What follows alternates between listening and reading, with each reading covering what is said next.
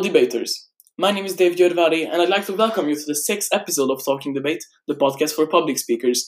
This episode's guest is András Balazsy, the coach of the Milestone competitive team. Welcome to our show, András. It's a pleasure to be here. András, um, my first question is uh, for you to tell a story on how you became our coach and how uh, you became uh, a coach at Milestone. Uh, all right. So uh, one of my good friends is uh, Orsi Molnár, who is the head of lower house at Milestone. And uh, she was getting ready for her um, uh, TEDx presentation. And she mentioned to me that uh, because I was um, coaching her for the presentation itself, and she was a little bit surprised that I was sort of an oral communications expert as well. And I taught her about my debate history in college in the United States. And then she told me that uh, the Institute was looking for a debate coach. And I decided to interview, and the rest is history. Okay, so what was your first impression of the Milestone debating team in general? Overall, it was a very good impression. The first event I attended was a Saturday debate organized by the Society where I actually saw you debate. Yep. As well as uh, Bianca and several others, and um, I, I, was uh, I was pleasantly surprised for the most part. You guys um, stood up for yourselves. You had reasonable arguments. There were some issues, of course, but I thought it was uh, something I could work with. That was my actual was first debating speech at Milestone. Well, Indeed, but you were in Model UN, so you have had some experience in public speaking. Uh, that I had. So, talking about Zagreb, it was uh, the first um, international conference, the International Debate Championship that we as a team attended. Um, as a coach, as a first time World Schools coach, as a first time high school coach, what was your um, not only impression, but um, what were your uh, misconceptions going into it and how did it change your perspective as a coach well I, I, came from an utterly different tradition the tradition i come from is ada american debate association debate and it's super content heavy super research heavy you are using the same motion for the entire year and you become an absolute expert in the subject matter you do research on a daily basis. You have to use the most up to date, most relevant sources. And it turns out that high school debate and impromptu motions is not about up to date reality at all. It's about what the debaters think reality is. So I sort of take full responsibility for how we did in Zagreb. I thought the talent level um, and our skills were sufficient for most of our teams to break. And I over prepped us on research and on scripted arguments. And um, because that's the tradition I came from. But once I saw what was going on, I changed my approach entirely. Okay, so um, you were quite an expert on ADA, and now uh, you had to deep, deep digger into World Schools as well. What do you think is the strength and the weaknesses of both formats compared to each other? Well, um, ADA makes you into an absolutely unreal researcher and amazing speed reader. Um, you can analyze data almost instantly you can create very intricate uh, logical positions and you know how to become an expert in something in just a couple of months um, in contrast world schools and uh, bp as well it's about quick thinking it's about rhetoric it's about um, it's about structure that enables rhetoric to succeed yeah Oh, quite interesting. Both both formats are, are really wide, widespread. They are the two like biggest formats in the world. Um, what are your what is your opinion on high school debating in general? What do you mean opinion? I mean, do I think it's a useful thing? Um, n- no. Uh, what is your perspective of it? So, um, how do you think one can um, be good at high school debating? So it's not only about research, but what do you think are the main pillars of the uh, high school level debating? Well, um, I think structure is absolutely imperative. You have to learn how to structure your arguments. You have to know how to flow, meaning take notes um, of the other speakers, and uh, how you present your arguments is absolutely key as well. I mean, um, all the things that I said about content with regard to ADA pertain to high school debate as well, but it's not as key as it is in ADA. Thank you. Um, well, my next question is rather a personal one. Um, what was your perception of the competitive team when you first met them, and what is it now?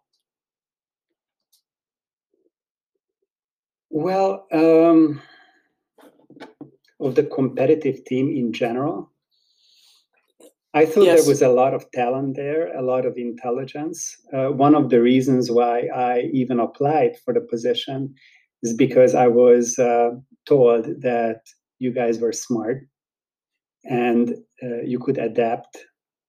And uh, you haven't shown anything that made me change my mind. I mean, I think you have all learned a lot and you've gotten better. And I, I truly appreciate the opportunity of of being able to be there and, and experience your um, transformation into someone who is better at it? Well, um, at some percentage, it is like um, your achievement that we uh, develop so much because um, what I can tell the listeners is that um, I partaked in all of the coachings that happened uh, between today and the time that uh, András came here. So what I see is that um, it was rather strict, uh, I might say, and András was starving us of time, so we had to research faster, think faster, and think of uh, one-minute arguments under 90 seconds. But what do you think? Um, how um, what, or what is the perfect percentage of being fun and being rigorous at uh, being a debate coach? Well, you, you have to change up uh, occasionally. Uh, I think what's fun for a debater is actually debating. So you can do one minute arguments, uh, you can make it into a competitive endeavor, but and you can also do um, you know uh, quick arguments that are limited to lower house or upper house. But um, in the end, you have to do fun debates.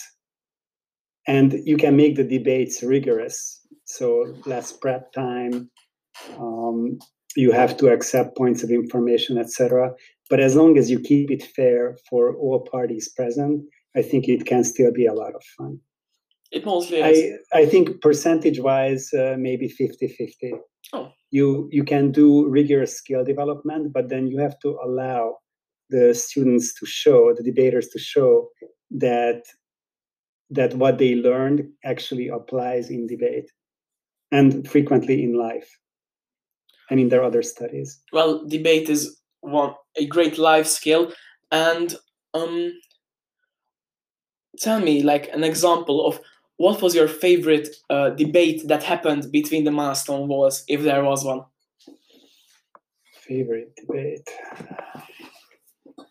It can be the one you left left out loud the most, the one where you went uh, about someone who you didn't think was uh, talented enough, and then you were like, oh yeah, they know how to debate, or like just in general the most interesting debate.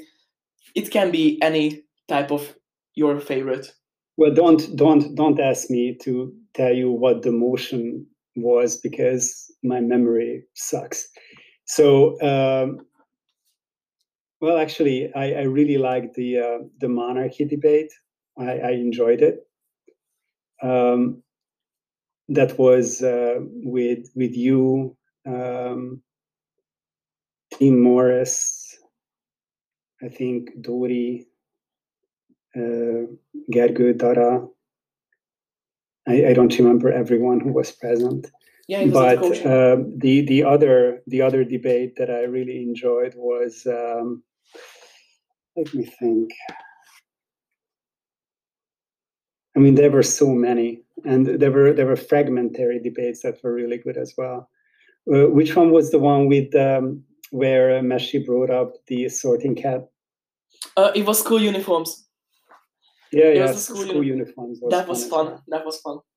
Yeah, and and I, I really enjoyed, for example, uh, uh, Dori's reply speech. I thought that was really kick-ass. Oh yeah, that that hit me as a surprise as well. Um, she did great at that part. Um, it's really interesting that um, like you mentioned that up because there are many type of debate personas, and Dori is uh, one that um, is much better if she doesn't prepare at all. So yes, she will yes, just put you... on there like you have to do reply speech, and she was like, "What?" She went to the podium and did a kick-ass reply speech because no, I, I I noticed that when she has no prep, she does better. So I made sure she didn't know she would be expected to do it. Oh, so that was your plan all along? Yes. Nice. I didn't know that. Well, no, uh, it's you. You know, I, I I frequently describe debate as the art of instant adaptation.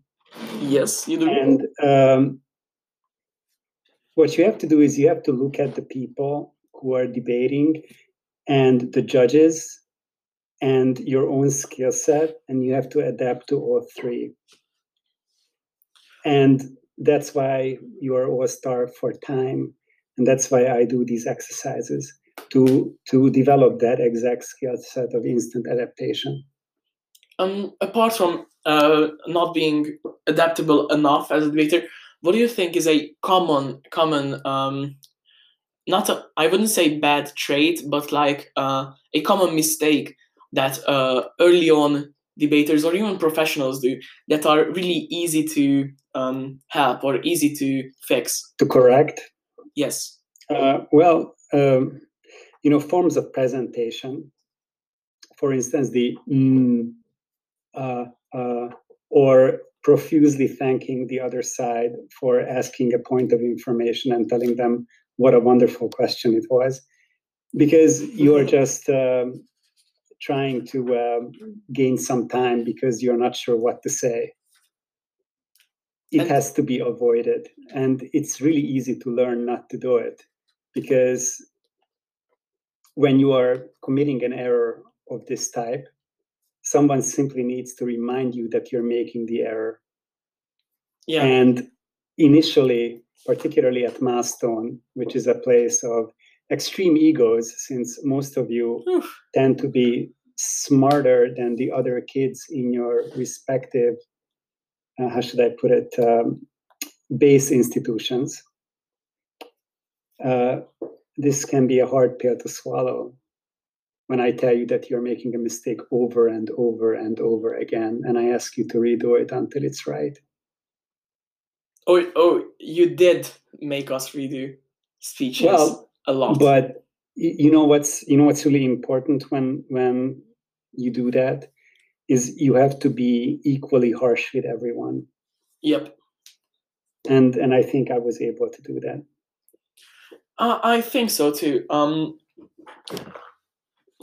so like looking at the debaters of the master competitive scene, um,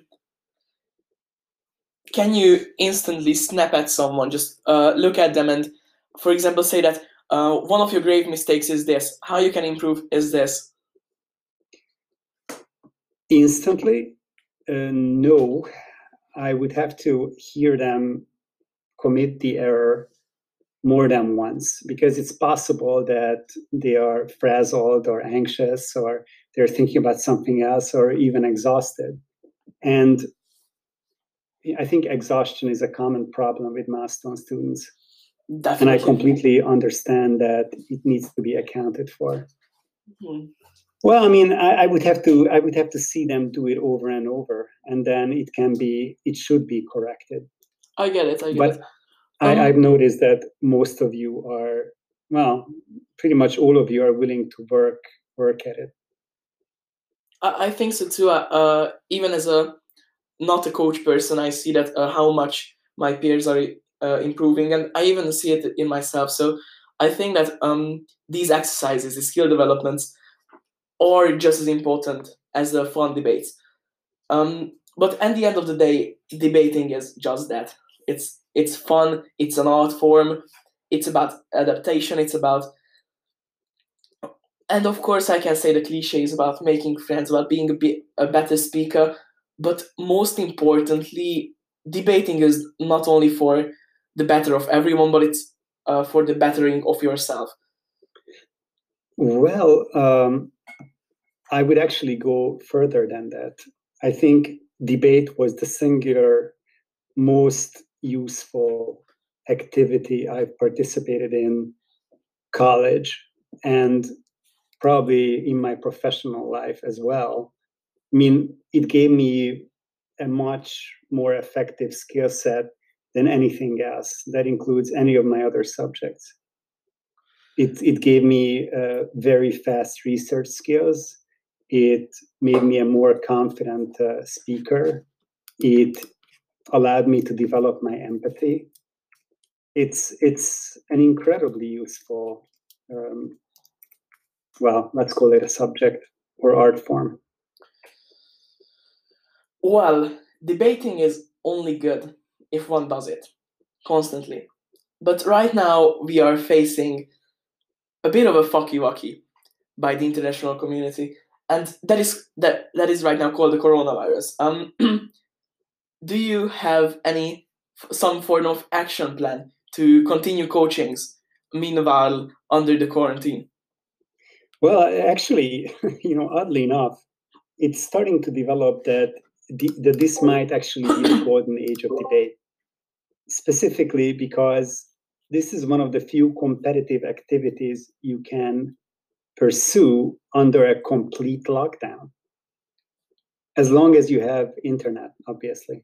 Uh, obviously And lately, I've uh, I've seen a lot of interest in international tournaments. Uh, people are are desperate for something interesting and competitive to take place, and well, I realized that doing it online is not exactly the same. It's missing a lot of the meta communications that I think is absolutely crucial in live debate. It is. But but you know you must adapt if you're a good debater. So then we can do skill development exercises for um, meta communication strictly through voice and strictly through the audio component of skype or zoom or mixed or Mixidea or whatever it is uh, that we are using for example at the uh, skype debate that we did yesterday I noticed several errors.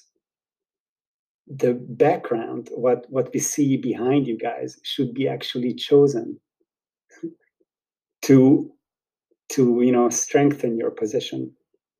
Little things like that. Yeah, interesting. Um, well, as someone who debated half of their life, or like been debating or using debates life here for half of their life, what is your uh, single most important advice for complete newcomers? Hmm.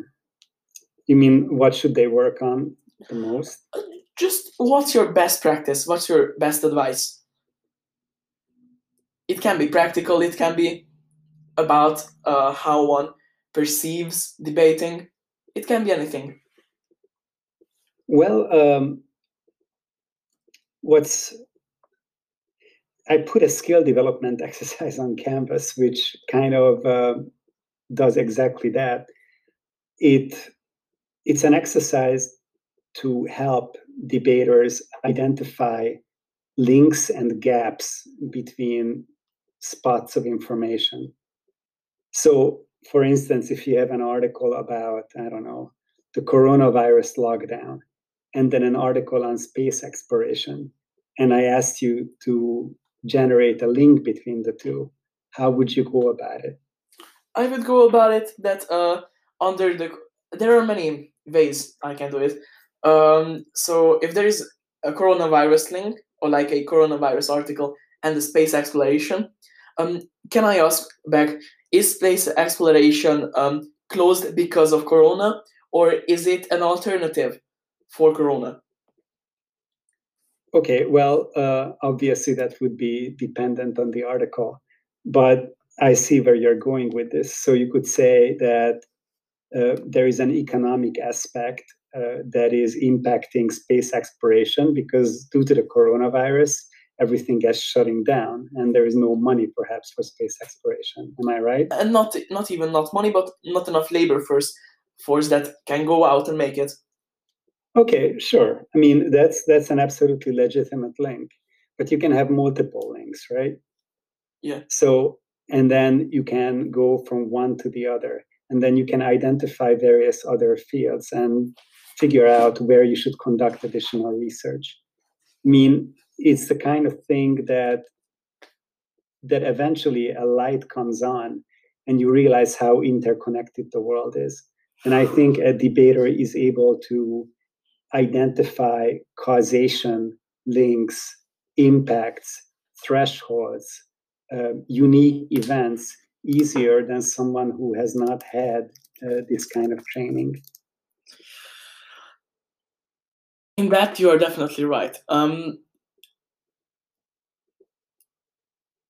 you just red pilled me in one way. Um, so, for example, at debating, we could use this skill this uh, interconnectedness of the world to, um, for example, uh, set up harms to uh, give a stronger case. For example, uh, coronavirus bad because, and then uh, with the links of the articles, you can bring up many fields.